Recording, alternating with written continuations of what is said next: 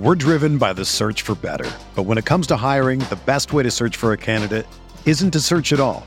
Don't search match with Indeed. Indeed is your matching and hiring platform with over 350 million global monthly visitors, according to Indeed data, and a matching engine that helps you find quality candidates fast. Ditch the busy work. Use Indeed for scheduling, screening, and messaging so you can connect with candidates faster. Leveraging over 140 million qualifications and preferences every day, Indeed's matching engine is constantly learning from your preferences, so the more you use Indeed, the better it gets.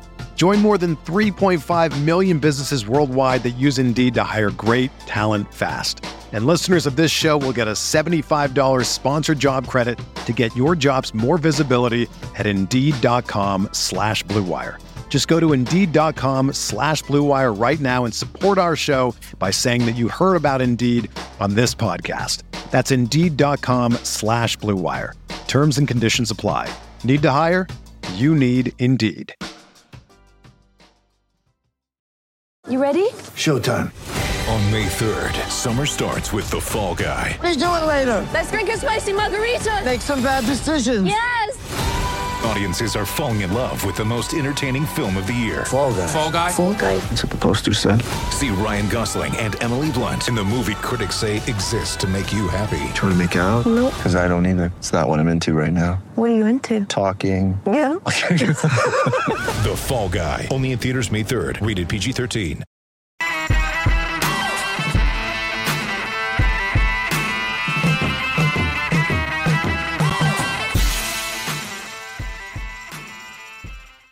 Good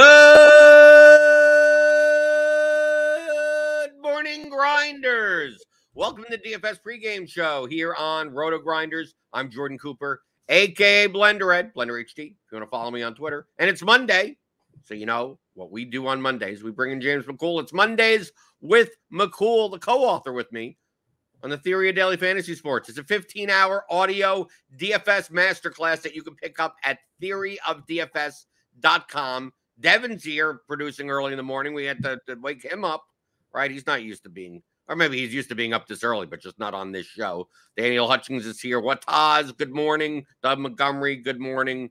Uh, hit that thumbs up button on your way in the door. Helps us out. Give me those thummy thumbs. Hit the subscribe button. Hit the notification bell. We got a baseball slate coming up later. So uh, you you hit that uh, that notification bell. You'll know when Grinders Live comes on, Crunch Time comes on, one long screen uh, stream uh, at uh, two hours before MLB lock. And James, uh, I, I played uh, MMA this weekend, James, and I used I used your tool. You you use my tool, really? I used your tool and and as part of my process. cool. That's Right. awesome. as part of my process, and I played 150 lineups. Mhm. I out of all 150 maxers, I was the eighth most in under fives, Awesome. That's rad. That's great. whi- which is what I aim for. I was out of the top 10. Mhm. I was the least amount of uniques. I only had 43 uniques out of 150, Yeah. but I had 133 under fives or 138, 137, something like that. Yeah. under fives, which is obviously in a 14 fight slate. It's a little bit easier to be unique, Yeah. but uh, I I went through. I I did my I did I built 300 lineups like I normally do, uh, and then I took the 300. I put it into your put it into your Excel spreadsheet, and from that 300, I was able to get rid of like 70 or 80 Nice. lineups like immediately. Yeah. Yeah. absolutely immediately and then from there i paired and then then then i pared down from there but that that pretty much got rid of like all of the lineups that would have been like over five dupes Yeah. like yeah. i like i had like no question of like okay that's obvious that's a, and this is after making a group so Yeah. it's like i already knew that like certain combinations were going to be used way too much so i had two groups of like don't use more more no more than one of this and and and at least one one to three of these people. It's like if that combines together, I'm most likely going to be less duped. But still, there were certain combinations that even like that at like 50, and most of them were at 50,000. right. Like yeah. yeah. 50,000, 49, 9, like that type of stuff. But it, it, it, it made it so much quicker for me to just go, eliminate those, and then go through the rest. Yeah. And, the, and it's not like the rest were bad. It's just that I could only play 150 lineups. So I need to see like how much Charles Johnson, the biggest underdog. Like, yeah, mm-hmm. I'd, I'd probably not. I don't want to. I don't think I'm going to play him in a quarter of my lineups. Let's let's get rid of some of those, even though they are unique or under five. So like even even though the number in and of itself, like the predicted uniques, uh, is not precise. It's a, it's actually more precise than my method. Yeah, yeah. Well, and that that was the big thing, right? Is when I first initially sent it to you, it was directionally accurate, but not precise at all, right? Like it was just bad. And then because of that, I was able to rework it, and now I am very, very happy with where it ends up getting to. Um, I, I think that the the logic in there and like the scaling, the the variable that I added in with the scaling salary used, I think that that's like the extra juice that makes it that much more accurate. So I, I'm happy that you're using it. That's awesome. Right, because that because that's the that's the main thing of determining because I I'm aiming for lineups primarily Mhm. that are the most unique for using all most of the salary. So obviously, as you go up the salary scale, the chances of it being duped goes much goes up higher. So like a fifty thousand lineup that even with using product ownership that says, oh, it's average due two or three, may actually end up being seven, eight, nine because it's a 50K lineup. So I'd rather be able to see that while a 49 8 lineup like that may actually be unique. Right. Like going through, like my average salary on on Saturday was like 49 7. Yet I still had 133 under fives and 43 uniques. something that um because because after I built that, right, I had um one of the other tools is that that giant like CSV recap analysis tool that that I built out, and that one like I, I have now built it out so that it can handle MMA and Showdown, and it can ham- handle uh, baseball, and it can handle football, right? So um, it has a whole bunch of different little tools and whistles and stuff like that. But building that one out, one thing that I thought was really interesting in breaking down the recent slates has been um, Brian Jester and his ability to not only produce uniques and under fives, because like you can do that and you can build lineups that are going to be unique and under five and don't necessarily project all that well. And usually, a lot of people when they do it, they're just like, oh, well, I'm just going to, you know, I'm just going to hammer in the guys who are lower owned, and that's going to make it so they're unique and, and under five. And like that's awesome. But something that he does that I think is is really really well done in his portfolio management is being able to spread his exposure around to the higher owned players as well, and like really spread out his exposures, um, and still maintain uniques and under fives. And I and I think that the tool that I built out is a very very good way to do something like that because you can you can go through and like you said automatically just like anything that it says is projected for over probably 10 you just cut out like there's no reason to even have it in Right, right. A, a way to a way to use it is for I could build, and maybe maybe, on, maybe not this coming weekend because I'm not going to be here, but the weekend afterwards, build 300 lineups with a certain combination. Like Mhm. go like put the chalk together, just like put kind of like okay, main event guy and this popular underdog and this popular 9K guy, and then go give me 300 lineups of those. Mhm. And then no matter what the salary, you know, no salary constraint, and then take the 300 and then paste it in, and you'll. I, I'm pretty sure that you could go through and go, oh, okay, most of these lineups are too duped. yeah But out of the 300, maybe like there's maybe eight to 10 that are like, well, these these may be fine. yeah Like this is a combination that, like, if you built a lot of lineups like it, you're probably not going to get to. But this lineup at 49 4 with this combination is fine. This lineup with 49 2 is fine. Now, all the 50Ks and 49 9s are bad, Mhm. right? They're, they're, they're all too, they're all too duped. But you'll find, like, okay, it's still the, it's like not a combination I'm using much, but here are more unique versions of it. So you're not stuck saying, I want, like, if there's like, two or three eight percent owned fighters, you're not playing like a third of them in all of your lineups. Yeah. Where you're constantly playing the the eight percent nine K guy that no one wants to play, and then like the six percent seven K guy that no one wants to play. And it's like, well, you got both of them in the 30 year liners because that's the easiest way to not be duplicated. Mhm. Well, you could go through and go, well, yeah, the main event favorite may be over owned, But let's see how let I can still play 35% of that guy as long as the 35% I'm playing are in those unique lineup combinations. And then just using lineup HQ to build 300 lineups of each iteration and just throw I mean it the dude you made it as simple as possible. I just I literally cut I cut I export from lineup HQ, highlight everything, cut and paste directly in and it's and it's done. Once once once it pastes in all the numbers, all everything fills in. Yeah, I, I didn't even have to use it.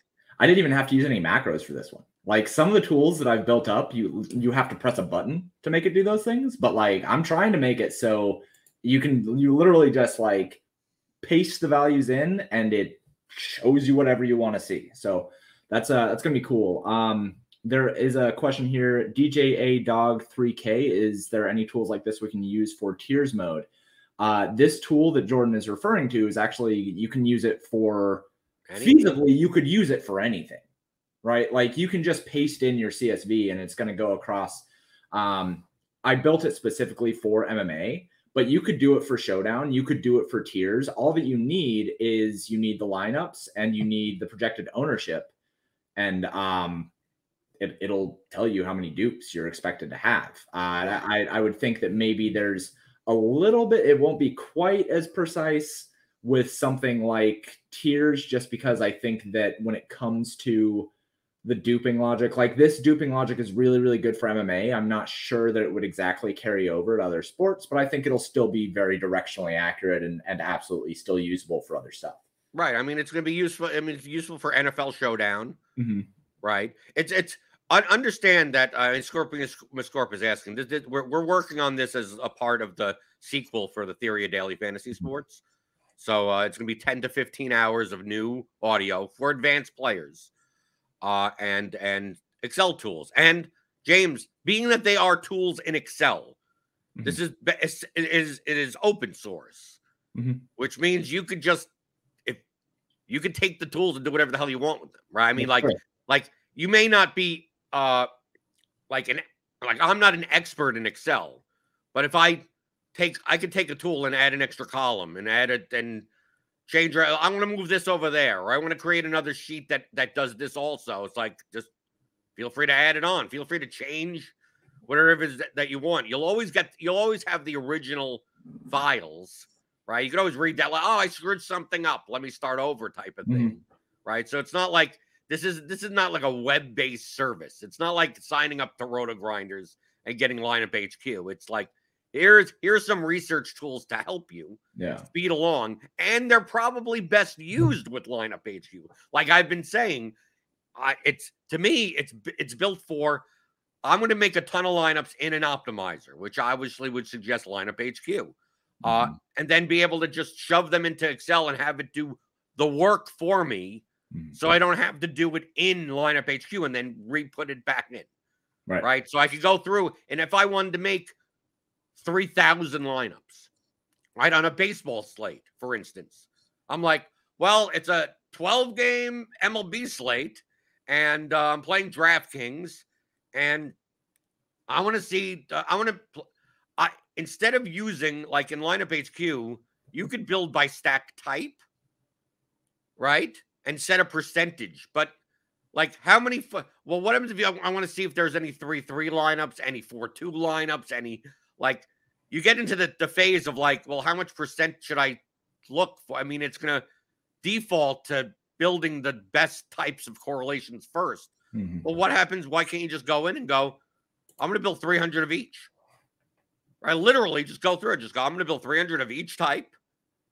So now I have one, two, three, four, five, six, seven, eight, nine. So I have 2,700 lineups. And you paste them all into Excel, into the, the, the tools that we're making, and you go from there. Here's your here's your five three lineups, and you go, okay, let me let me pick 10 out of these.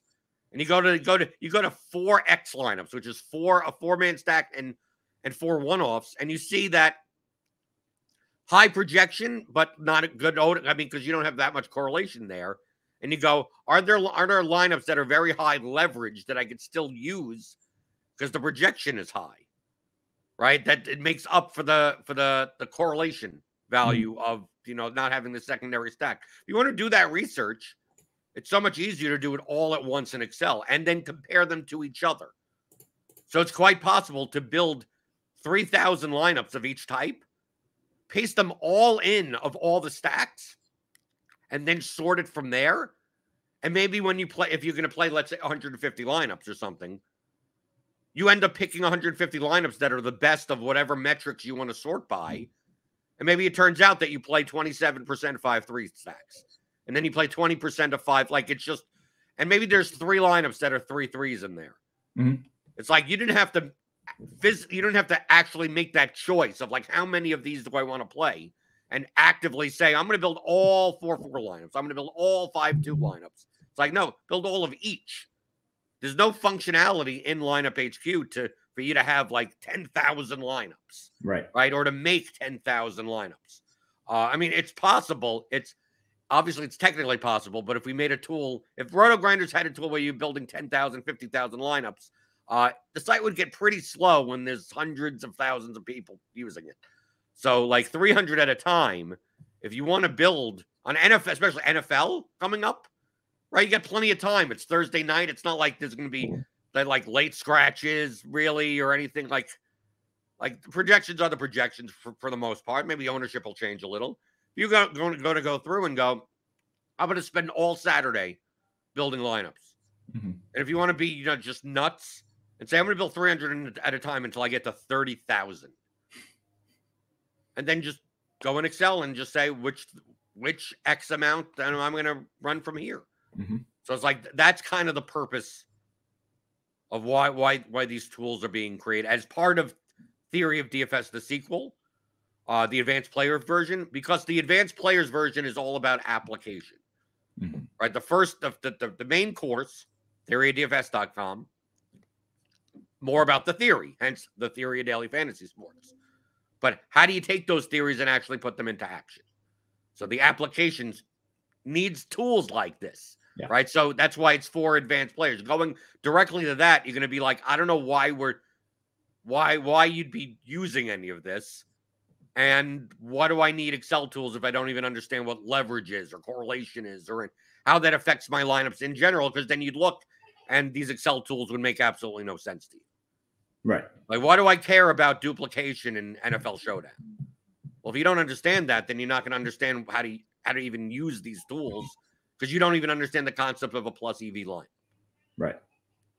Yeah, and and most of these tools that we're that we're putting together, um, that they're going to come in a way that once you have figured out how to play DFS, you have to understand how to maximize how you are playing DFS, and that's mostly what these tools are. Is like, yeah, you can build a portfolio of say 150 lineups or like 300 lineups or whatever like that. Like anybody can just go and plug into an optimizer and run lineups and then plug them into DraftKings. But like if it was that easy, then there would never be any edge. The edge comes into curating the way that you build out your portfolio management and putting together lineups that um, fit different contest selections and and understanding what contests you should be playing and how to enter those lineups in like Jordan said, you can build out 3,000 lineups. And one of the tools that I am currently building right now is going to allow you to set weights on the three different levers, right? Projection, correlation, and leverage. Uh, you're going to be able to set weights on those things and then sort the lineups based on uh, those weights that you put things in. And then you're going to be able to take those lineups and say, okay, well, I have the single entry contest here, right? Like I'm playing the the 121, right? Or something like that. So I'm going to take the thing that has the highest projection and I'm going to put it in there. And then you can say, oh, well, now I'm going to go build for the highest uh, leverage for GPPs, right? And then you can ramp up the variation or ramp up the weight on the leverage variable and then rerun it and resort it. And then you can find out of your 3000 lineups which ones fit best for the large field contests. And like that's how you curate for the contest that you are building. That's how you decide on your portfolio. Right. And also find find thresholds or Right. ratios. So like for instance, if you were to build 300, 3000, whatever, whatever amount of lineups you want to paste in, it's like, okay, you could the easy part is, well, what's the highest projected lineup?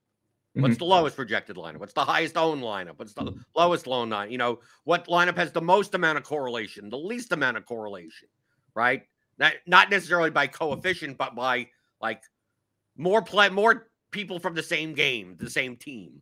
Uh, but how about the ratio of like I'm looking for lineups that are within this projection and this ownership, right? Show me those lineups. So it's like you look at the top. Maybe the top is you know 150 point projection, 100 and 200 points in ownership, 200 percent in ownership. Is like, well, I'm looking for the highest in around the 150 range.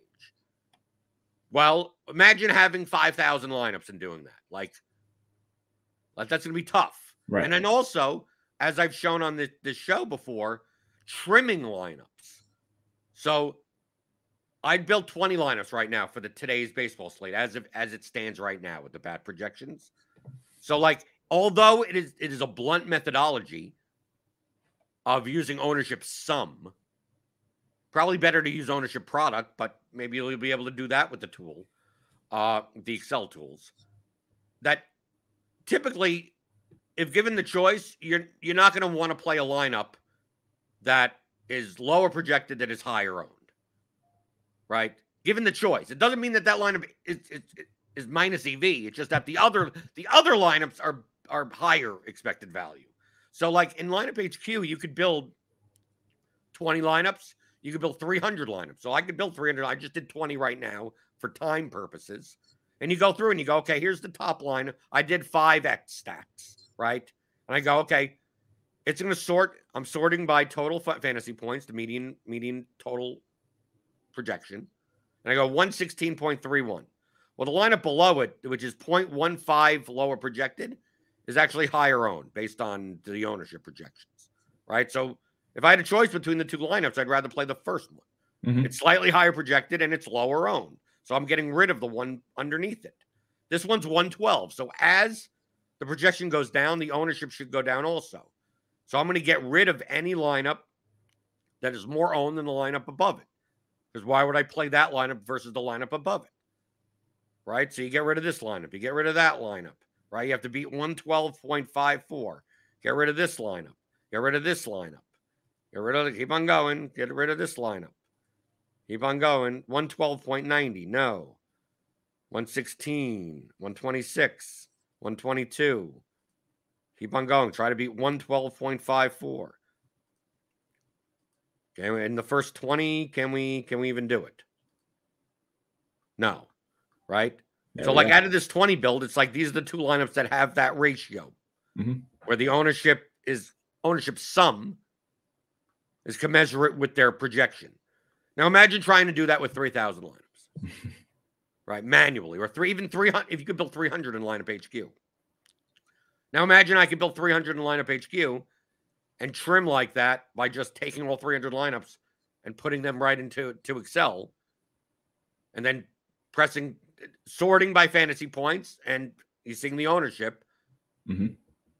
And then having all the lineups that uh that fit that characteristic highlighted in with a color. Mm-hmm. It's like all the green lineups are the ones that are the highest, the higher owned for the lowest salary based on that order. And then imagine have another button that says trim all the other lineups. Mm-hmm. Where it's like, okay, well, you have 300 lineups and then 45 go down periodically like this. Well, leave me the 45 and get rid of the other 255. Mm-hmm. Like, and then you go, okay, well, I got those lineups. Maybe you go to a different stack type and you go, and they and then you take then you cut and paste those 45 lineups, James, and you put it into into another tool, another sheet that shows you the exposures of all your players. There you go. Right? That shows you everything about those lineups, about what those what what you know, the on total ownership, total projection, and just a lineup analyzer. So you could look there and you go, oh wow, out of these 45 lineups, I have like all of this starting pitcher which is probably the reason why that, that starting pitcher is only 7% owned. And that's what's giving that's that's the what gives you the most under owned players. Right. Right. Whenever you trim like that, obviously the most un, you're going to get more of the under owned players and less of the over owned players. And imagine being able to do that not only by ownership sum, by ownership product, which is a little bit more precise than ownership sum. So, like, to me, these things go hand in hand.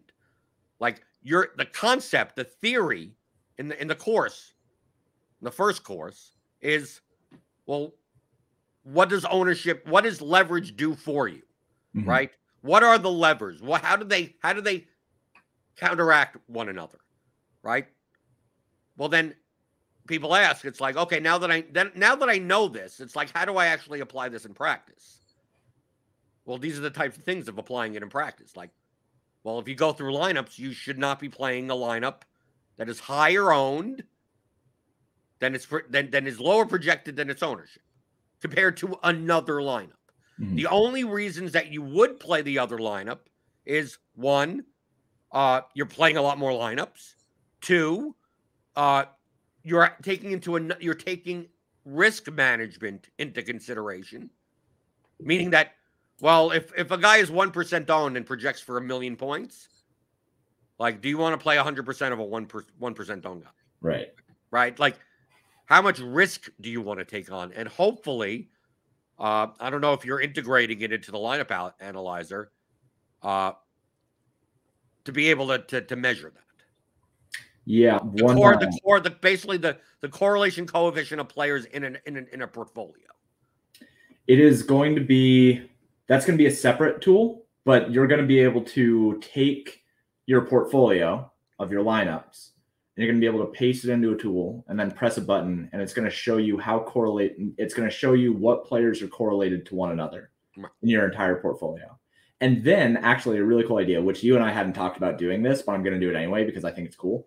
Um you're going to be able to put in up to 5 players and then you're going to be able to see who correlates the most with those 5 players. So you're going to be able to take a stack like say that you were doing it for baseball, right? Mhm. You're able to take a stack of players in your portfolio, and then you're going to be able to run it through all of your lineups, and you're going to see who that stack is most dependent on in order to find success. So, like the application of that is say you have a Yankee stack, right? And the Yankees are typically expensive. You plug in the, the five players of your Yankee stack that are the ones that you have the most of, and then you run it through the correlations, and you see oh well i'm 100% exposed to martin maldonado in those lineups so even if the yankees do very well you still then also need martin maldonado because he's 100% exposed to that stack mm. that five players Right, which is which is basically an extension of finding Yeah. the, finding the the lineup correlation. We're not talking about the correlation between the players, but the lineup correlation because what what in using lineup HQ, uh, or optimizer in general, what uh, what we're trying to do, from a macro standpoint, is teach you the applications of these theories while having you avoid the common mistakes people make with optimizers that, that they, they they don't see right? They build uh, i'm going to build 150 lineups what what people do is they focus so much on exposure percentages when that's the last part of anything. That's a risk. These columns are for risk management not for strategy.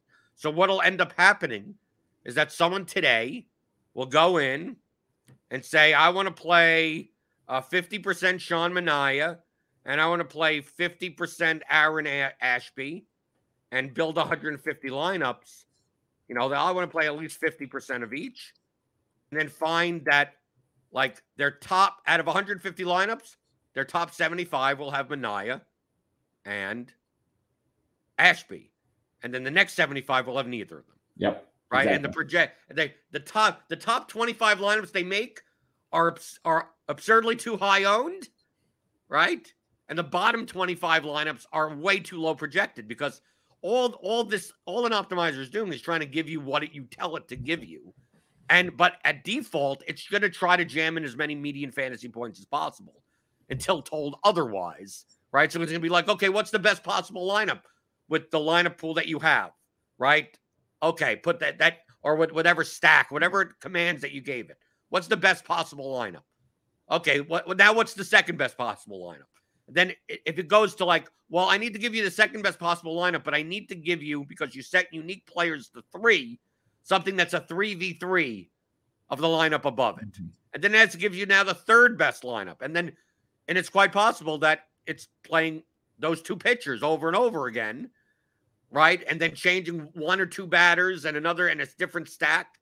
And it's like the first 10, 15 lineups are like, most probably like single entry style lineups, and then the that are too high owned. I mean, they may not even be. They may even too too high. They may be the chalk.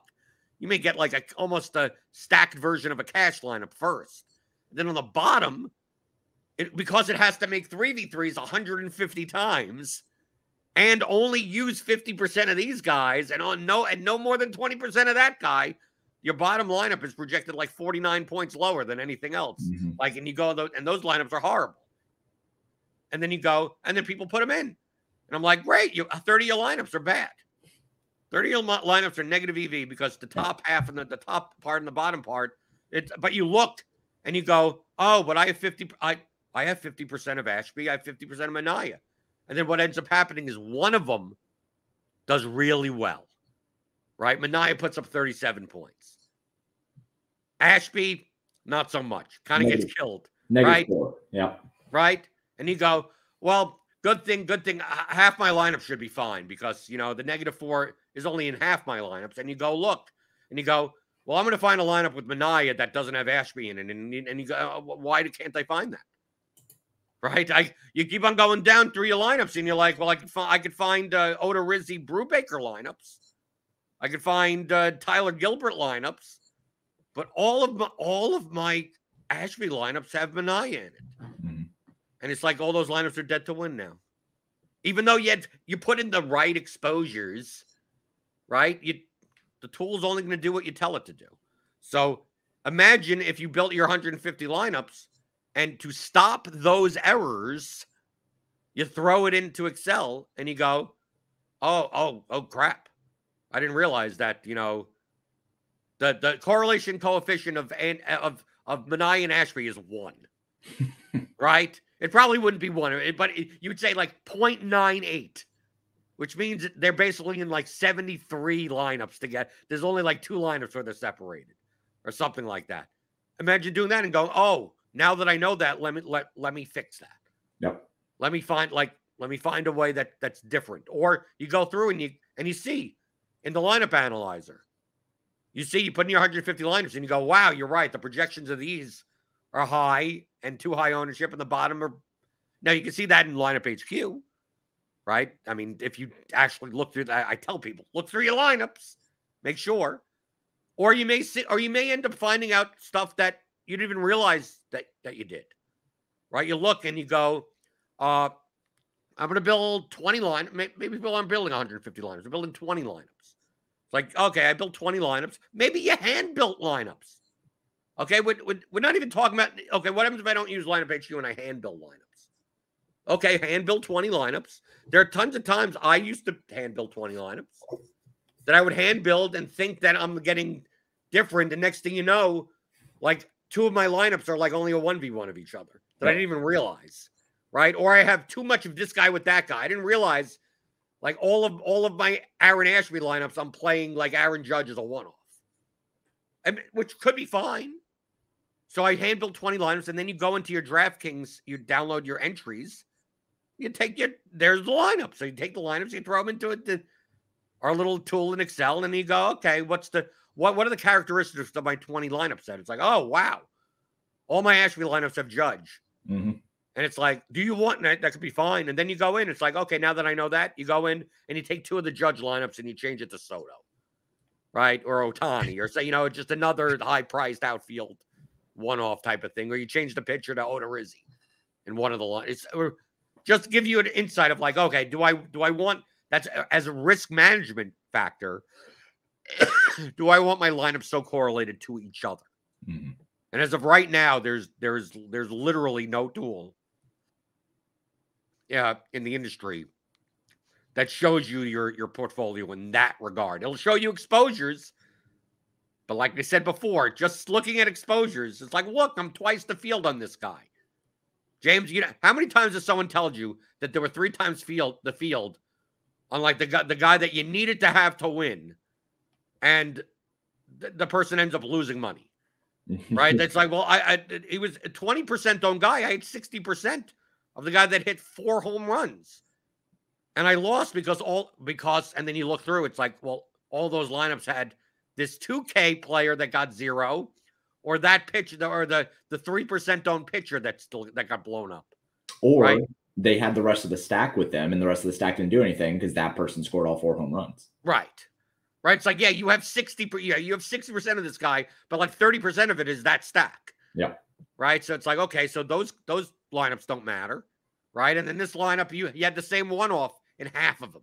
Mhm. Right. So those lineups don't matter. And then you had the same pitcher. And, and next thing you know, you're looking at your lineups, they're only 2v2s of each other.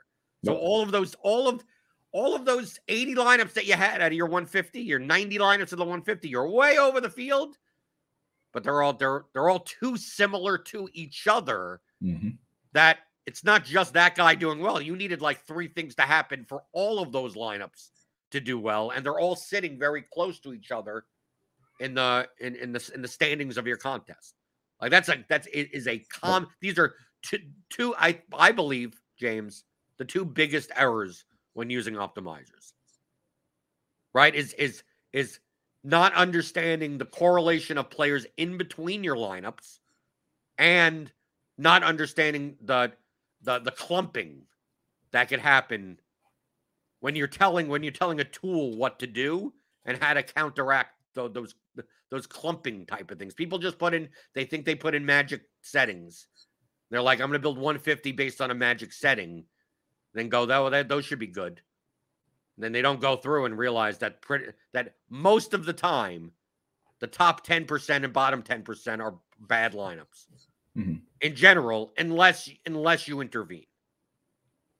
Yeah, I, I would agree with that. I would absolutely agree with that. I think that um, you know this this tool, and I've I've built tools like this before for other pretty high volume guys in the industry because, like you said, that you just don't have access to this kind of thing anywhere, and, it's it's vital to understand the lineups that you're building out. Well, you you have access. You, you could do it manually, But it's hard.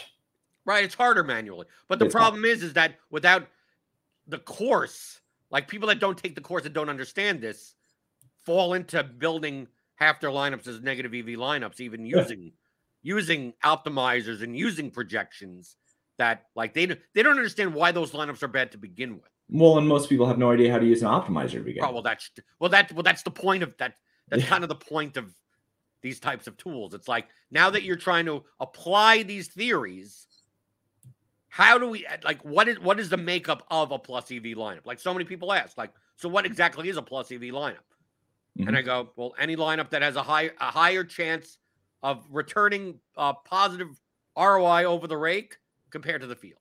Mhm. So your job is to build higher EV lineups than the field. And a lot of times the field builds really bad lineups.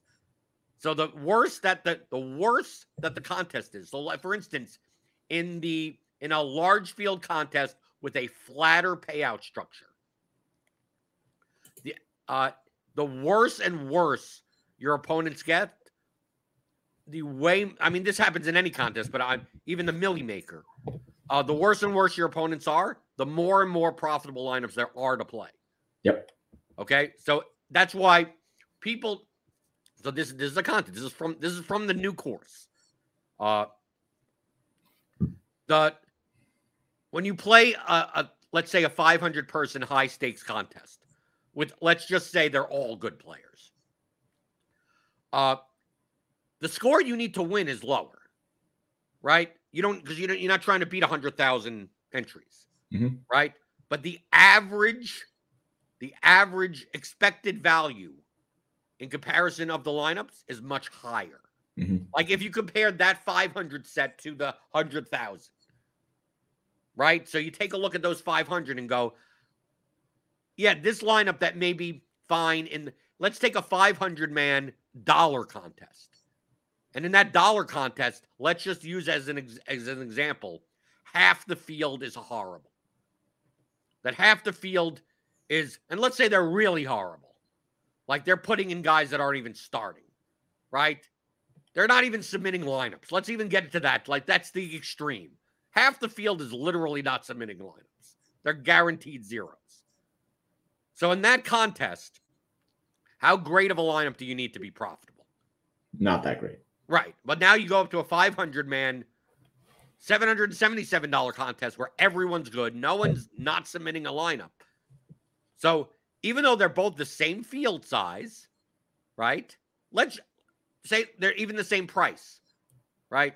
Doesn't matter. The, the price, the salad, the, the the entry fee doesn't matter. Just that obviously at higher stakes, you're typically getting better players, right? But it could be a 777, and just here's one contest where half the field has literally not submitted a lineup, and here's where one where where everyone submitted a lineup. Mhm. So in the contest, even if 500 people, that half the field has not submitted a lineup. You know how many profitable lineups you can make for that contest? So many. So many. I mean, way more. I mean, if you knew that, you'd be like, well, do I even need to? Can I play my cash lineup in this? Right? Even though you never in a even in a 500 man contest, you're like, why in baseball? Let's say, like, why would I just build an unstacked mess? That con- uh, don't I at least want to stack something? You don't five man stack, four man stack, something like something or other. It's like I, I don't know. I think your cash lineup type of you know top projected lineup, no matter what with correlation, that pay, maybe profitable if half the field isn't even submitting a lineup. I mean, like, Mhm. like so if that's the case, you know how many lineups are profitable? You could probably so spend all day. Think, I Million mean, lineups? think think empirically like think about it mechanically right like if you have a 500 man contest and 250 of the players are not playing anything then that means that only 50% now are actually competing right so then where do you have to finish in that set of players to end up making a profit Probably right? half of that. Only 25%. half of that 25% right so at that point playing a cash game lineup is probably the right move Right, a 50th percentile lineup will probably min cash. That probably if half the field has not submitted a lineup and a min cash is still only 1.25 at the 75th percentile mark, well, you're getting rid of half the content. You've already gotten rid of half the contest. So really, that to hit that 75th percentile mark is technically just a 50th percentile Right. outcome yep which is essentially what you're building for a cash lineup. Now, is that the most profitable lineups you can make for that contest? No, but it's probably you're probably cash enough that you beat the rake slightly. Mhm. Right? You probably maybe maybe have a 2 or 3% ROI with just throwing your cash lineup in that type of contest. Yet, if you did that in the same contest but everyone submits a lineup, you'd probably lose that lose out to the you'd be minus 20%. more than that yeah i mean right in that type of contest because you're you're gonna not gonna min cash enough and you're probably not gonna win anywhere close to enough Mhm. so like when you think in terms of those types of extremes it's like so the concept the, the concept in and of itself of the stronger the the the opponents the less amount of profitable lineups there are to play and the more picky you need to be as far as which ones do you play. So the differences between, well, this lineup is two points in projection difference, but about the same ownership. Like those extra two points in projection or the extra 20 percentage points in ownership matter a lot more in the stronger contests because the edges are thinner. You're playing you're playing the other contest. Let's even if it's a large field contest, but large field contests tend to have the worst players in it Mhm. not 50% of the field, you know, not submitting a lineup, but no but 20% of the field may 30. have a lineup that that your worst lineup that you could make is still better than. yeah 25 to 30 percent of a large field contest is pretty much just dead anyway Right. Is is, Yeah, is, is, negative EV like right out of the gate. yeah So how many plus EV lineups can you make? You could make a lot more. Imagine you got rid of those 30% of lineups and you put stronger players in there. Now the amount of profitable lineups you can make goes down significantly. So that that lineup that projects for let's say in basketball projects for 15 points lower, right? Low ownership also, 20 points lower. Like that's a that's a high variance, that's a low percentage lineup that in a strong contest you wouldn't play because it wouldn't it wouldn't it wouldn't beat the field often enough.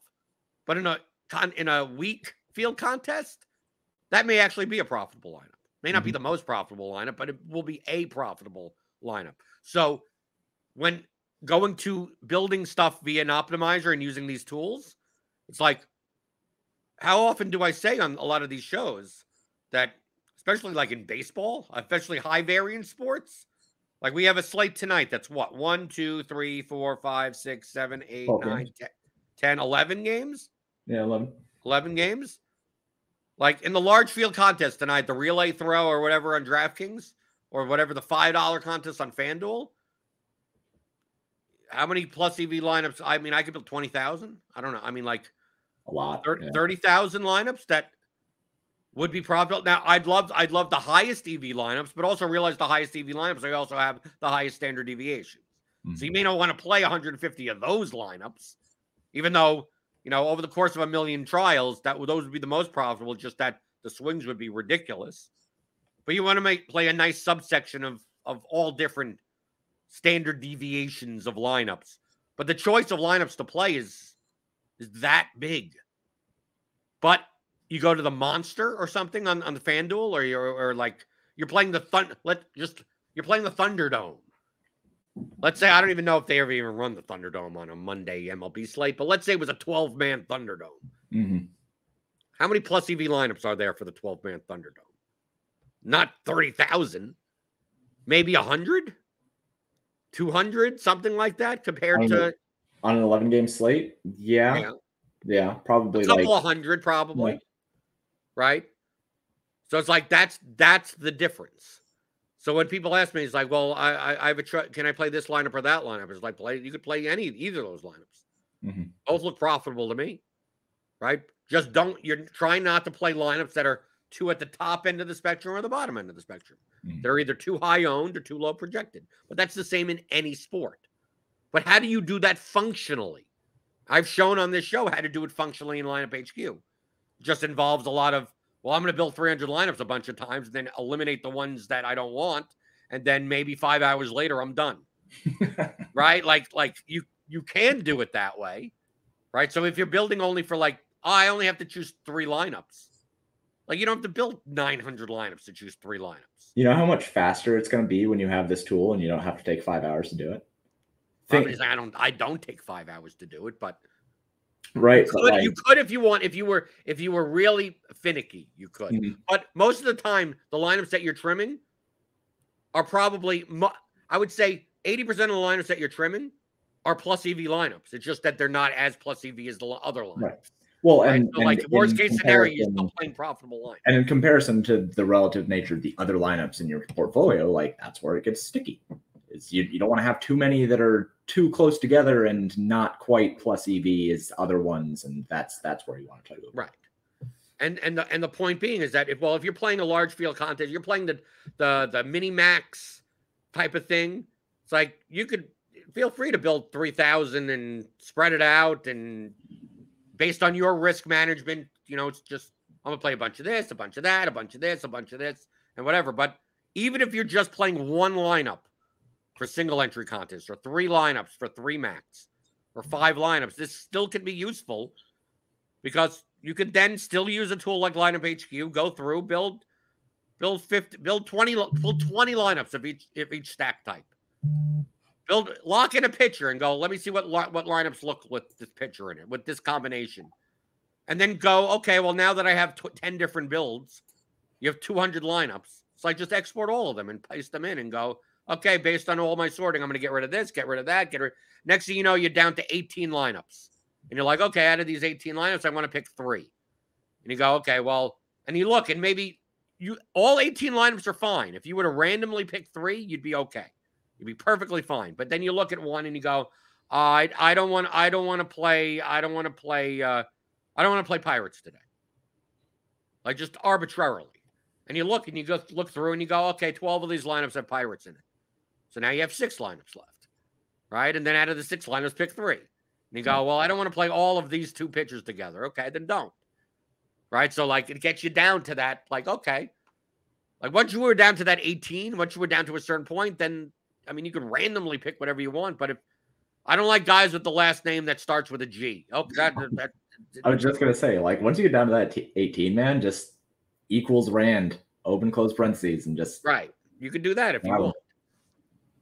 I think that that's that, and we've talked about that a lot before, and I won't get super deep into it right now because we have some questions in the chat. But uh, I, I think that those last 18 lineups, that's the biggest waste of time that anybody can possibly like have. You you get down to that last 18 lineups and you are just killing yourself over the 1v1s and the 2v2s. And I'm just like, just dude, just pick some. just go for it. For the other day, I had Roman Quinn in one of my in my. And I was playing a Tampa lineup. He was batting ninth against the Royals or something. Because I because right now I'm only playing like four or five lineups a slate for Mhm. baseball. It's like, well, that it fit the parameters. I'm like, that's what I'm playing. Like, There you go. Yeah. like that's I had to choose between two different Tampa stacks, right? Basically, just between two different lineups. Um, and they're both about the same owned and about the same project. Like they're pretty much the same. Mhm. Other than they're they're it's like a four v four of players because of the other stack that's in there in a pitcher, uh, and the Tampa stack or whatever. It's like, well, th- this one has this one has uh Mejia catcher and this one doesn't. It. Like, what am I doing? I'm sitting here going, what am I doing? Like what? Like, do I want to play. Roman Quinn or not? If I decided it's like I don't want to play nine nine hitter Roman Quinn, then I just get rid of that lineup and whatever the other lineup is I play. Yeah. But I'm sitting there going, do I want to play Roman? Like, and I'm going, I, I can't believe I even spent seven seconds on this. There there will be yeah, there will be people frequently. And and like I've I've just gotten to the point where I'm just like, man, I don't answer questions like that. Just like flip coin. But uh uh, people will be like, oh well, you know, I, I've been sitting on this for 10 minutes. Like I don't know who to pick. And I'm like, bro, it doesn't matter. It literally does not matter who you pick. Think, Right? I mean, look at the, look at the two lineups that we have. Look at the. I would just when I put in five X, this is only a unique of one. So like, like here's the two lineups. Like Granky Manaea, Granky Ashby. It's like what what's the two v two? What's the okay? We got Max Muncy Turner, Gamel Mitchell. So basically, this is a two v two of Manaea and Mitchell versus Ashby and Gamel. But the projection is like a difference of like point point what point three two, and the ownership is commensurate with like one slightly lower owned.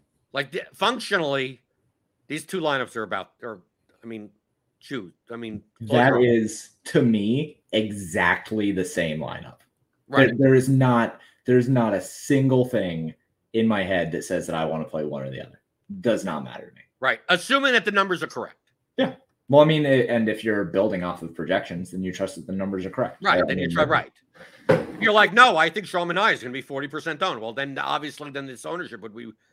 Then, Right. then it, once we add 15 more points in ownership to this lineup, then it's like, well, I could sacrifice like 20 points in ownership for only 0.3. Like, yeah, then the bottom line is better. Yep, there you go. Right. But but at, the, at this point, they're pretty much like, feel free to flip a coin. Yep. Right. But how do you get to the flip a coin decisions? That's that's the main part Mhm. of of what, what we're talking about when it comes to the theory of daily fantasy sports for advanced players. You can buy the the the, the first course, which is what I would suggest. Trust me, you're not going to we're, we're not going to dummy dumb down the second course for the sake of doing a remedial class on the first Yeah. one. So go get it. 15 hour audio DFS masterclass. Theoryofdfs.com. So some uh, some questions here. Well, first, I mean Hutchins, it would be better than fifty percent better with half the field gone because of the rake, which is now Oh, yeah, negative. Yes. Yeah, that is correct. Yep. Um, do we know how much the Theory DFS tool will cost yet? I don't think we've talked through all that. No, I, I do. I do. I could say it. Oh, go for it. Yeah. 195. 195 cool so 195 and and i will say 195 that is more than the first book but i have put in uh, it's not a book, it's an audio course, just to be sorry audio course. Uh i this this should cost 2500 bucks. With with all that- of that's a little exa- even I would even I would be say it's a little well I, and and that is directly based on how much i charge for the stuff that i build because i've built stuff for guys in the industry before. Mhm. and i charge 50 bucks an hour and i have put in at least 50 hours into these tools. So it's a it's a massive deal. Um hutchins it would be in the thousands but in the same ballpark talking about that that 500 man contest where we're talking about plus ev lineups uh, can you please explain what you mean by plus ev lineup yep it is expected value and yeah that's that's all the things Right. And also, uh, if you've if you've bought the first course, you'll get the the second course with the the because there'll be a combo. Mhm. So for anyone new that has not bought the first course, you could buy both courses together with the Excel tools for a discounted price. Mhm. And that discounted price will be available to anyone that bought the first course originally. Yeah. So you're not like you're not screwed. Like if it if it's going to be two seventy five together, right? That means it'll you'll, you'll get like you'll get forty five dollars off the the second course, assuming that you bought the first one. Yeah. So you don't get you don't get screwed by that. That- that- People people have asked that. It's like, yeah, uh, well, do you get anything for getting the first? Yeah, yeah, you get the, the same discount, whatever, and no and no promotional codes. There's no right. Oh, No. is it going to be a thirty percent off sale? If you if you notice on my timeline, I I rarely ever do discounts. Because why? Either it's worth it or it's not. What what is a ten dollar discount ain't going to do you any good? Like to me personally, like you could sign up for RotoGrinders Combo Premium, right? Click on that link in the description. You get ten dollars off your first month, which is great. You get ten dollars off your first month. That's that shouldn't be the deciding factor. Like it's worth it regardless of the ten. Like I'll pay Right. the extra ten dollars because it's worth it.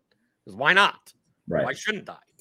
That's a that's that's a really interesting thing too in marketing. Because I used to do retail management and um, Red Bull specifically, you'll always notice that Red Bull never drops down to a dollar per, per can, ever. They uh, they are vehement with that in that they never bastardize their product based on price. So like you'll notice that Rockstar goes down to, to 10 for 10 or whatever at, at your Kroger or whatever. Um, you'll notice that um, Monster does things like that too. Red Bull will never drop down to a dollar per product ever because they they believe that their product is better than the competitors and therefore it is worth play, paying the premium on the product that you're buying.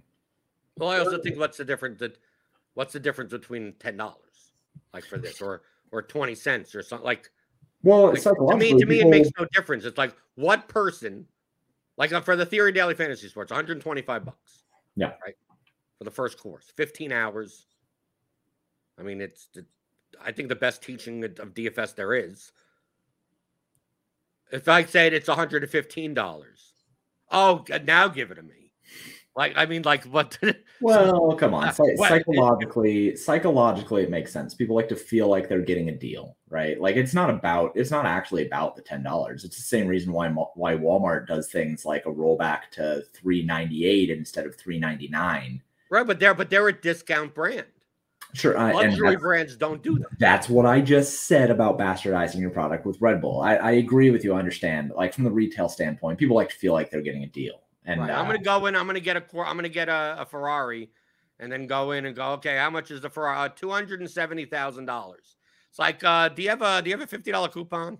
Like, like, uh, can I get? You a fifty dollar promo code? Can I get? Or, well, can I get fifty dollars off my first ga- gallon of gas? Right. or whatever. Yeah. No, I, is that going to make that much of a difference in a I, Ferrari? most, I mostly agree with you. I, I think that uh, luxury products, absolutely, and, and I would consider uh, Theory DFS, the, especially the the advanced course, a, a luxury product. I don't think that it's necessary to put that kind of stuff on luxury products, but it's it's also not something that you can deny people feeling like they're getting a deal or getting in good or whatever when they use coupon code. Like that's that's just retail. Yeah, but that's not the type of person. So someone should understand that that, like you said, it should be it's twenty five hundred dollars. So you're really already getting a massive value. No, I, I absolutely, and I will be shoving that in people's faces when we do release this. That Right. it Th- is, this is- it is our our target our target date right now is uh, August twenty second. August twenty seventh. Yeah, Right. I, I I was gonna record. I- I've outlined everything. I was gonna record this past week, but uh, last week, but I ended up I had a sore throat and allergy stuff and phlegm and whatever, and I I I, bar- I barely did the MMA show last week. Mhm. Uh, so uh, I'll be taking care of that. So I'm also going away for three days. Want to make sure everything's good before NFL season. Yeah. So August 27th. That's that's the Monday. I mean, and you'll come on on Monday and we'll talk about. yeah. We're but also understand these tools and this course. You need all the other things as well. Mhm. So like this, like just like in the first course, we we have an entire chapter on what projections are. Yeah. like just a, a basic, almost a, ba- a ninety minute statistics class. But it doesn't. It will not teach you how to build a projection model. It's just like this is what projection models do. Okay, so like in order to understand the theories and then use the app and apply it, you still need projections. You still need ownership figures. If you don't have ways of figuring that out, like you you can build your own, you can do that yourself, right? If you want, you can do it in your head. I tell people, it's like, oh, well, I don't want to use that. that- Just assign a number to a player, Mhm. right? You go in a football, say, uh, David Montgomery, give him a number, 15. Okay, fine. Now give someone, and they give, uh, give, uh, uh, uh, Aaron Jones a number, 17. Okay. Like you, you are projecting them. You know, obviously that's a completely imprecise way of doing it. Like just get the get the people down to numbers, and once you get it down to numbers, then you don't have to worry about the people anymore. Then you could do all this. Whatever numbers there are, they are. It's your job to, to try to beat the most accurate type of numbers. So I would suggest you sign up for RotoGrinders so you can get those projections. So you could use a tool like Lineup HQ to supplement those types of things, right? You could build you could build an optimizer like James, for instance. We will have as one of the Excel tools a simple optimizer, which is basically what our the sidebar here is at RotoGrinders. So basically, just you have your player pool and knapsack problem. What's the what's the best lineup out of this pool type of thing? So you'll be able to take whatever projections and ownership that you have or whatever anything, paste it in, and then simply make you know what's an optimized lineup type of thing. And if you want to remove people and go, well, I'm gonna re- I'm gonna remove this guy, so you're you, you delete that row, and then you you can press the optimizer again. But like you could build an entire optimizer uh, just like lineup HQ. I wouldn't do it in Excel; it'd be very slow, but you could. You could build it on your own, but like if you're going to build 20 lineups, and th- we, we were talking before about building 300 lineups at a time. I could build 300 lineups in less than a minute in lineup HQ, depending on the settings. So imagine you trying to do that yourself in Excel. You can't. Most people are anyone that needs tools like this in Excel doesn't have the skills to actually build a full-fledged a Mhm. DFS optimizer in Excel. To begin with, you you you don't you don't even need these tools anymore. So like this is these things are compatible and companions to subscribing to a site like RotoGrinders. Right. So combo premium for all the sports, or the NFL's coming up to MLB, NFL, NBA. Click on that link in the description. You don't need to get ten dollars off the first month, but we'll give it to you, right? If, if it's worth it. This, these are the tools that I use. So just understand that these these these Excel tools are not replacing anything that you'd be doing. They're supplemental. They're efficiency tools. They're meant for you to be more precise, for you to not catch your own mistakes, those types of things. But in and of themselves, like in order to paste in lineups, you need a way to make lineups, right? Mhm. And like like you could hand build them and then you know export your DK entries file, but but most likely you're going to be using this in in tandem with with lineup HQ or or a relevant optimizer. Yep, that's exactly right. I, I think that um, you know li- lineup HQ, and that's what I use as well when I'm going to be building out MME. Like I I have Paydirt, but I don't have an optimizer over at Paydirt because I don't think that I could build an optimizer. And I have tried. I, I have tried to build one for NBA, but I think that RotoGrinders provides a terrific product for what you can get and for the amount of money that you have to pay for it. So even though I own my own site, I like I build models for everything but I still like to use RotoGrinders and especially lineup HQ to actually build out my lineup sets and actually do the calculations and everything like that because they just do a terrific job. So Right, just just like uh, in, in NBA projections, I can build an NBA projection model. Yeah. Not sure about MLB because MLB, I, I there's no way I get as good as Cardi. Uh, but ba- our basketball projections here, like if I were to build a model, it would probably end up being about the same as like like NBA projections are not are not difficult are, are probably the easiest to model and it's just a matter of putting in the right minutes and everything. As long as you mm-hmm. you're doing that, you're probably on the right track. Why the hell would I spend all that time to do that when I could just subscribe to Roto Grinders? right. Right. So like that, it comes down to that type of thing. NFL, like if if the types of people that are that are sitting there going, is are are projections worth it? Is it is buying projections worth it? It's like, well, can you do it? Well, if, you, if you're not instantly saying, if you don't instantly have your own model, then it's worth it. Right. I don't think people understand because people have asked me, they probably asked you before, can you teach me how to build my own? And I go, why? What? The the the cost? I it would the time it would take for me to teach you, and for you to do it from scratch, and then also pay me to teach you. Just it, we already have uh, uh items out there. It's like, well, is I think I could. Uh, can you build one that's better? It's like it's not a matter of building one that's better. It's that how much better is it versus the time and the cost that you put in. Here, here's what I usually will tell people when they ask me now. I say, if you want to build a projection model, you should build it for fun.